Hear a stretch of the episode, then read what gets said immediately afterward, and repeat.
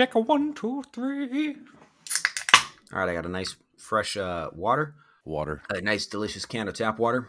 holy water. It's, I I think of it as holy. It's uh, it's my God. I, I lay myself prostrate at the feet of uh, what brand of water is this?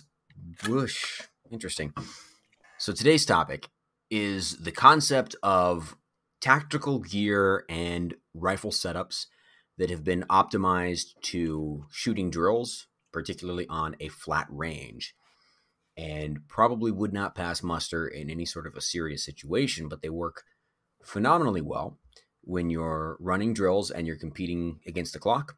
And they work really well when you are standing still at a known distance, probably very close range. Because let's face it, at most ranges, you're not allowed to run around and shoot behind cover.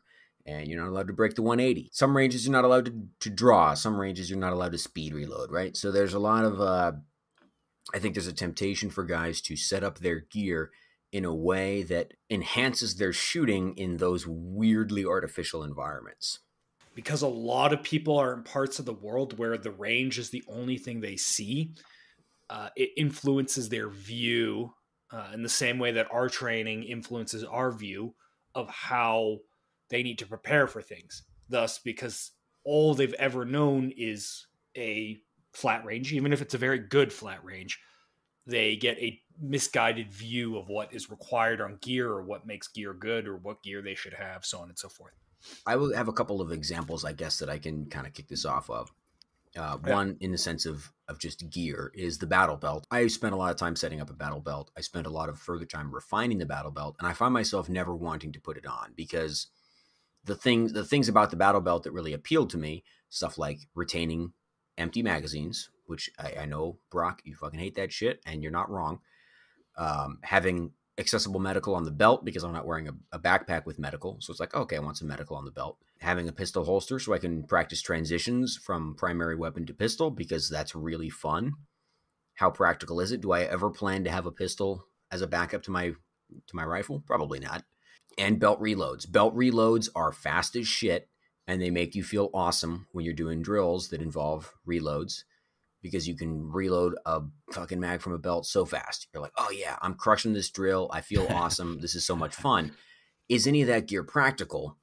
There are a lot of downsides to the battle belt. You know, the way that they conflict with warm weather or rain gear, for example. Like that's fucked. The idea that battle belts are almost entirely focused around carrying and supporting a pistol. There are very few scenarios where that even makes any sense uh, just the mobility hit that you take from from strapping a whole bunch of stuff around your waist without proper like suspender support.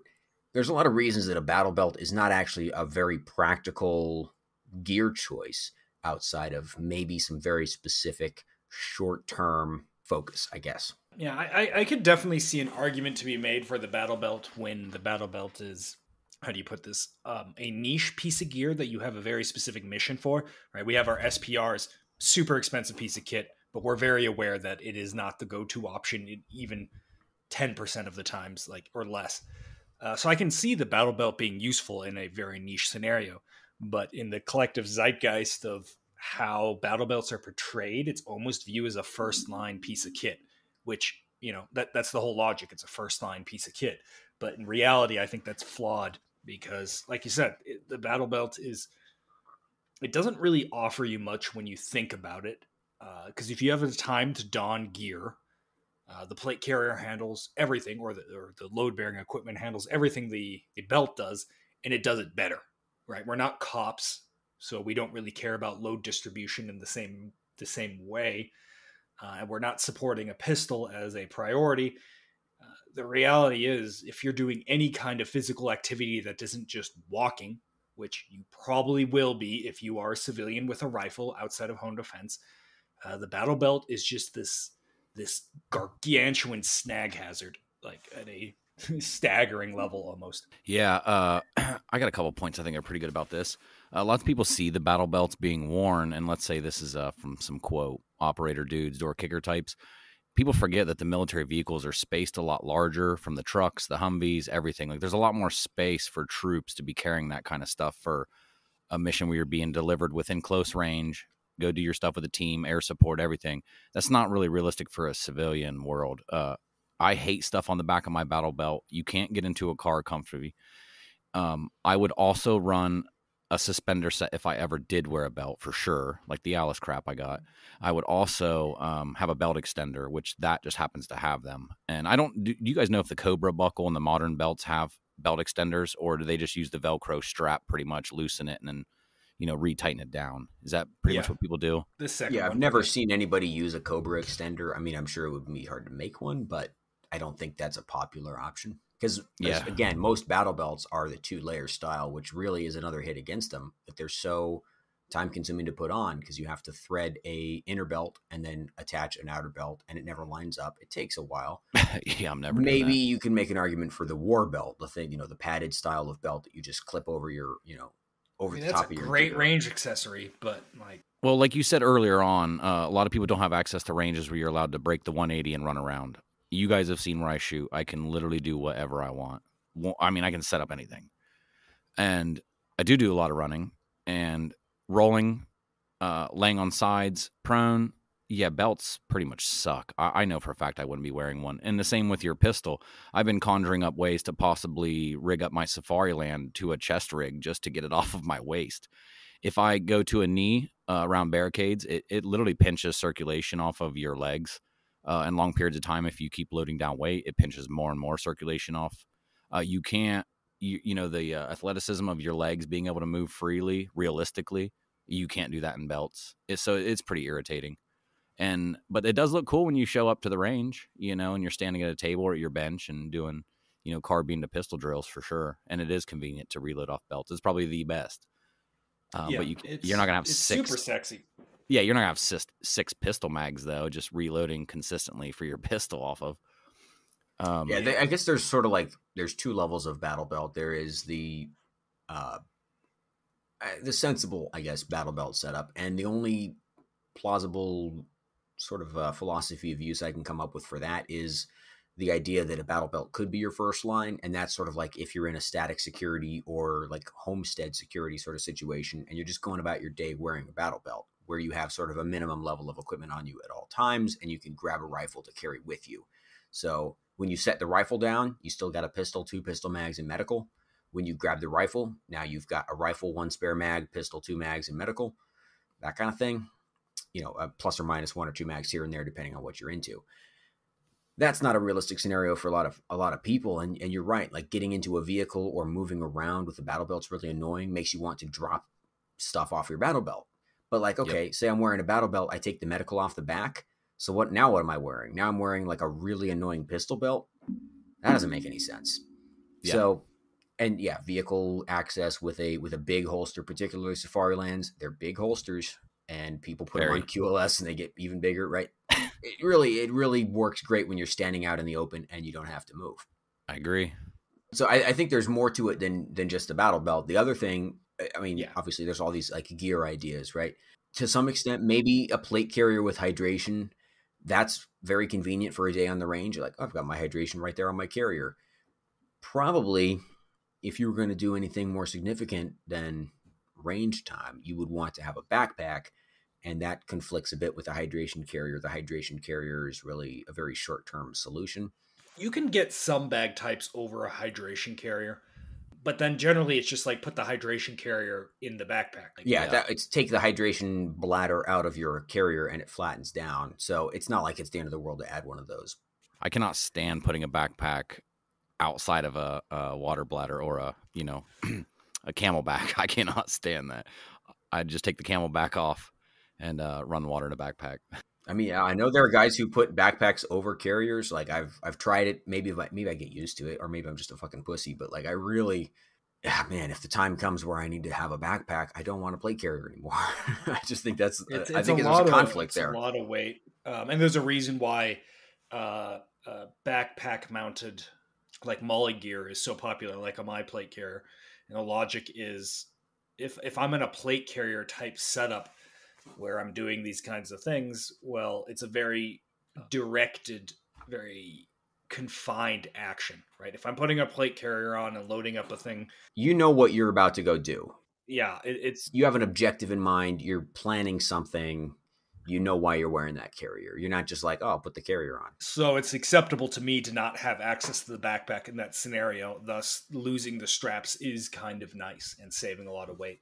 But that, that's like a mission specific thing. Another thing, like it's my my big thing now. Uh, I think magnification or lack thereof is like a range theatrics thing. I think fundamentally speaking, realistically, once again, if you're using a rifle as a civilian outside of home defense and you're not, you know, Kenosha Kyle, uh, most scenarios call for call for having magnification, right? Because the the objective or the training curriculum that we're all engaging in is rifle gunfights. And if you're in a rifle gunfight, you're either dead or you're probably beyond 50 yards, or give or take. And even at 50 yards, 100 yards, magnification is pretty useful, right? It's it's not mandatory. But then you go beyond that, which is highly likely, um, magnification becomes super important. You look at a lot of um, like accounts or survivor stories or uh, like biographies of uh, Eastern European countries or even Syria. I haven't read any specific from Syria, but I've, heard, a, I've watched a lot of, you know, recounts of these things. And it's like the average engagement range is farther than what army studies have stated. Not to make this a magnification talk, but the reality is the ACOG had upped the the, the lethality of the soldier by a huge margin, right? Magnification is really useful at almost all ranges.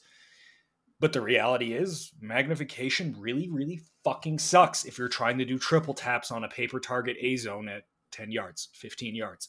Point shoot. There goes Brock simping for magnification again. Yeah. I don't know if I'm a point shoot kind of guy. Like, I'll point shoot in a, like a shoot house range, but short outside of that, if your range is 25 yards, you can't use magnification because you can't focus or see the target. If your range is only 100 yards, you don't need magnification because the targets are right there. They don't move. You don't move. You know, we also shoot really big targets, right? Yeah. Even at 100 yards. Um, Known distance ranges and very large targets is a very common thing on, you know, sanctioned ranges.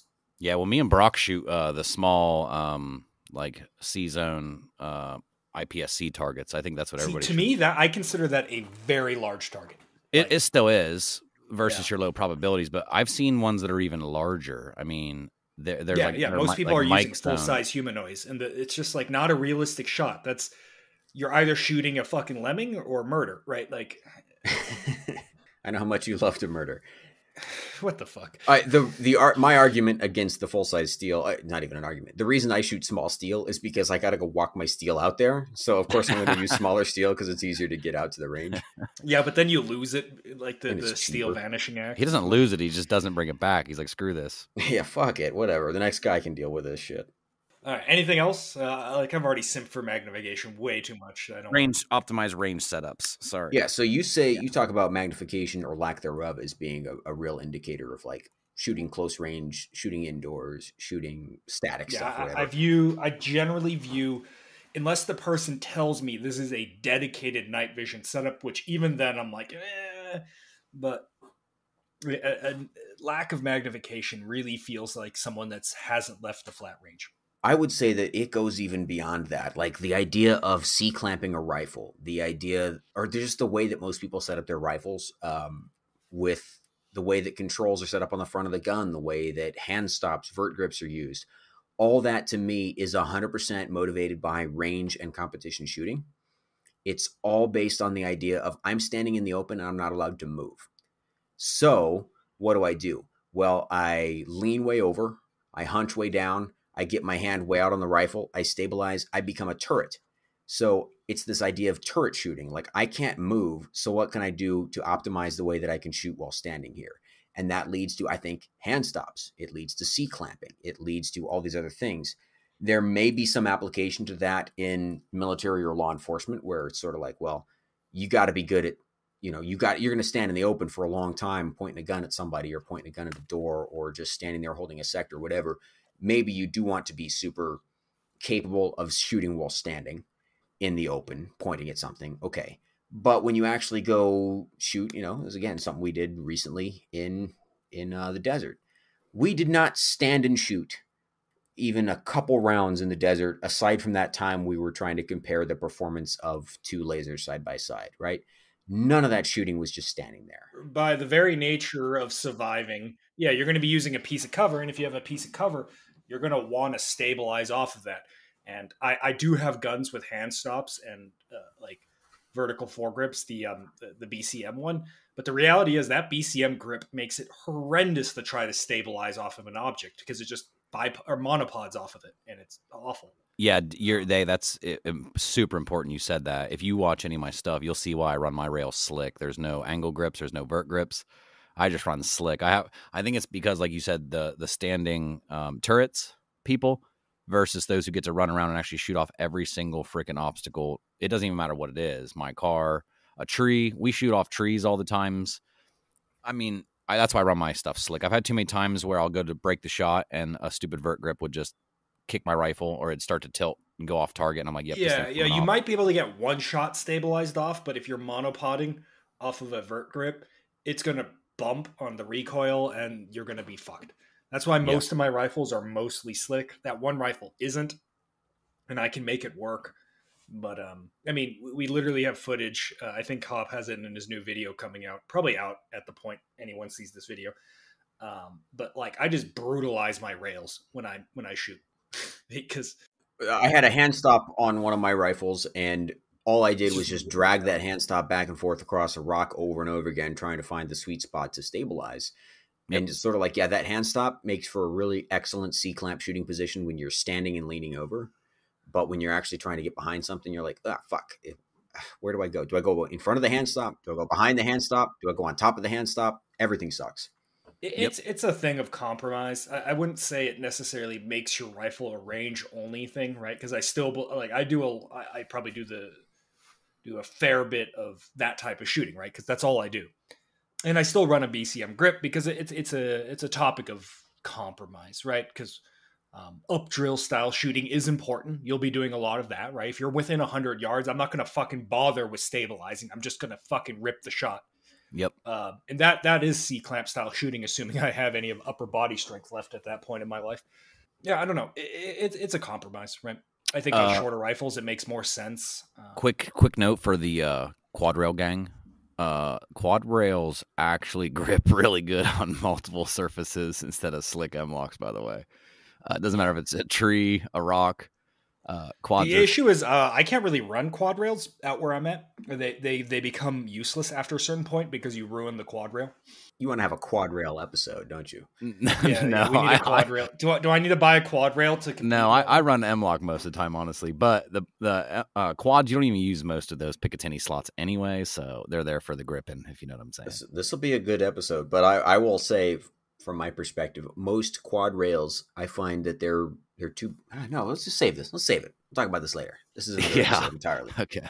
Range optimization. Um, were you going more for everything you should have at the range, or how we should set up? No, well, how people have pieces of kit that is makes sense on the range and is really nice for optimizing your ability on the range, but then in practical use it's like a it's like a min max or like a chasing numbers thing, you know, or like chasing reload splits or Ooh, whatever. Reticles, like one of those reticles, of, reticles.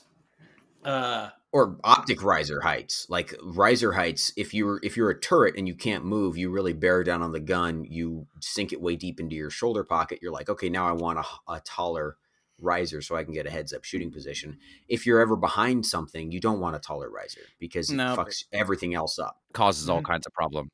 I agree. What would you consider the most common shooting position? It's the A frame behind an object or the the really crunched up crouched almost like fetal position behind an object, right?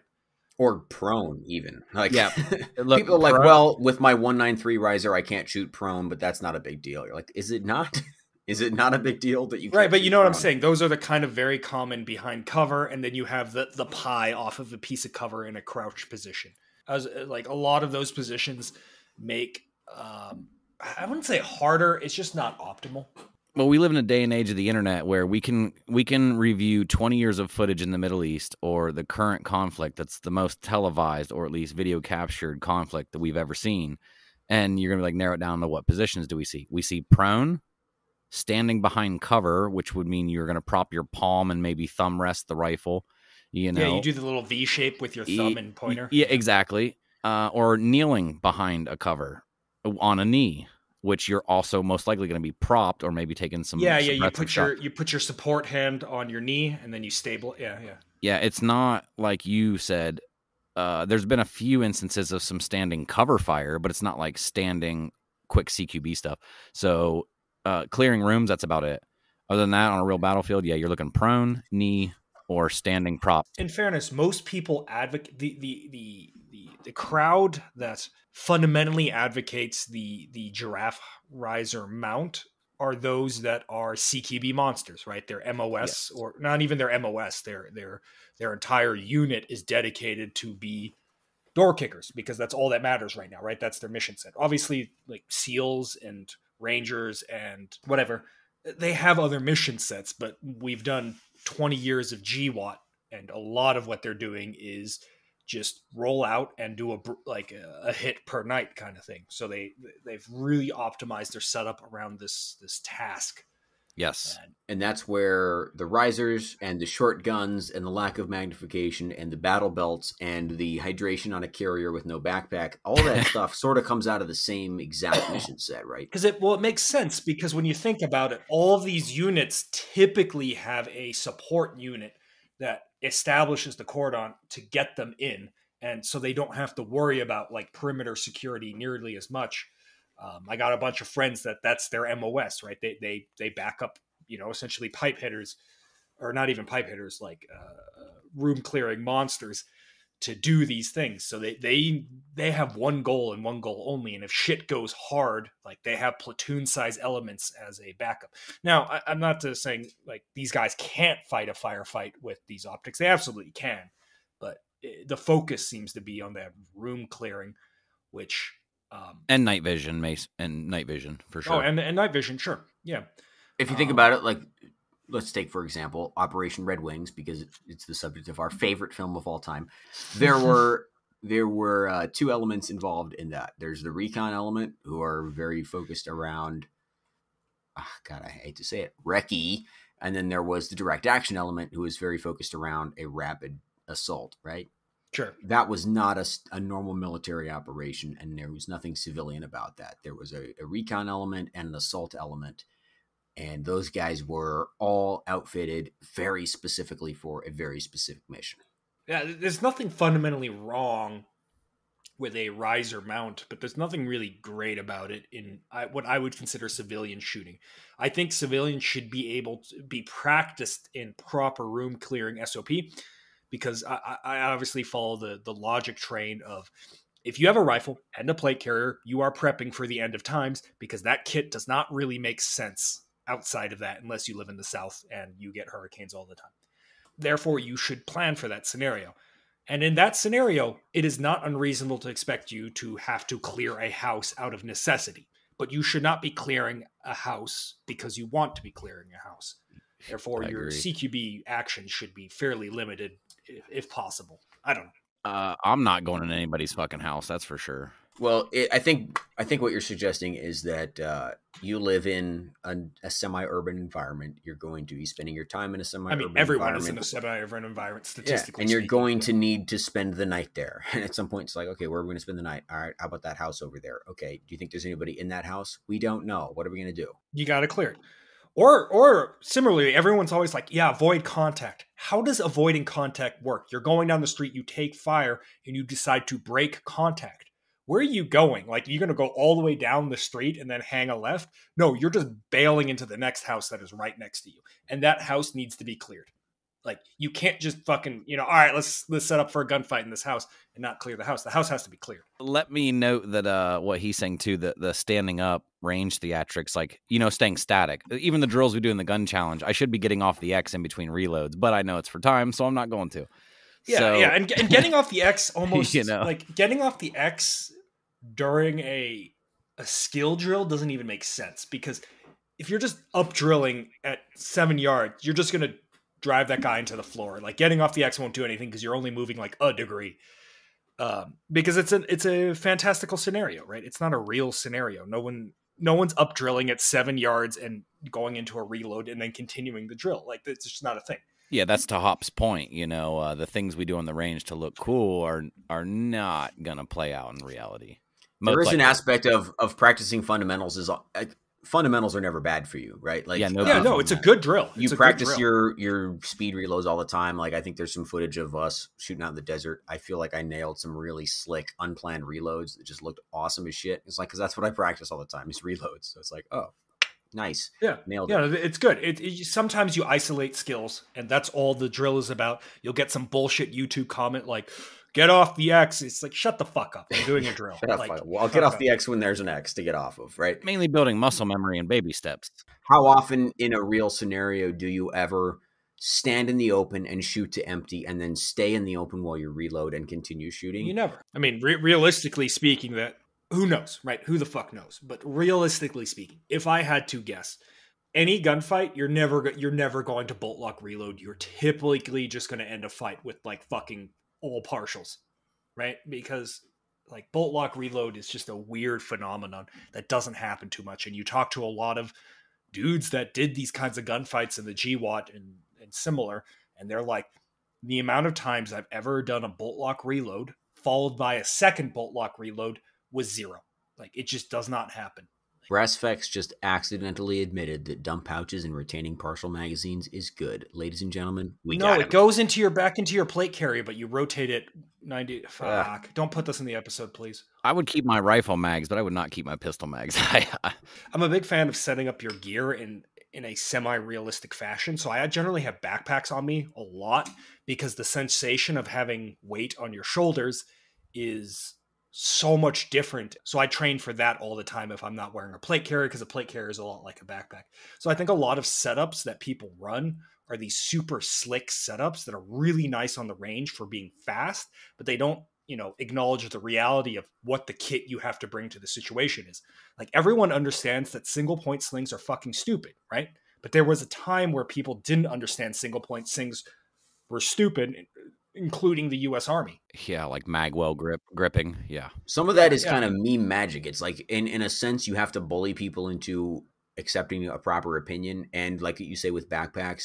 There are a lot of people who shoot with a backpack on for the first time, and they're like, "Whoa, prone shooting with a backpack on really sucks." Yeah, when the backpack goes over and fucking Flop punches your head or in the back the of the head. Yeah, either you're completely slick, in my opinion, right? You have nothing on you. You have a mag in your pocket, which is why train for that? It's the easiest scenario to train for. So why train for that? Why not train for a more difficult scenario? Or you have the kitted out scenario. And I'm a big fan of training for that kitted out scenario because it's such a different way of shooting. The reality is you need a backpack as a civilian because the logistical aspect, the dehydrating to death, the shitting your brains out to, uh, to death, or the starving to death, or not probably not starving, but uh, you won't really starve, but you're so calorically deficient that you're no longer effective as a fighter. These things have just as much of a reality of taking you out of the fight as a bullet to the face.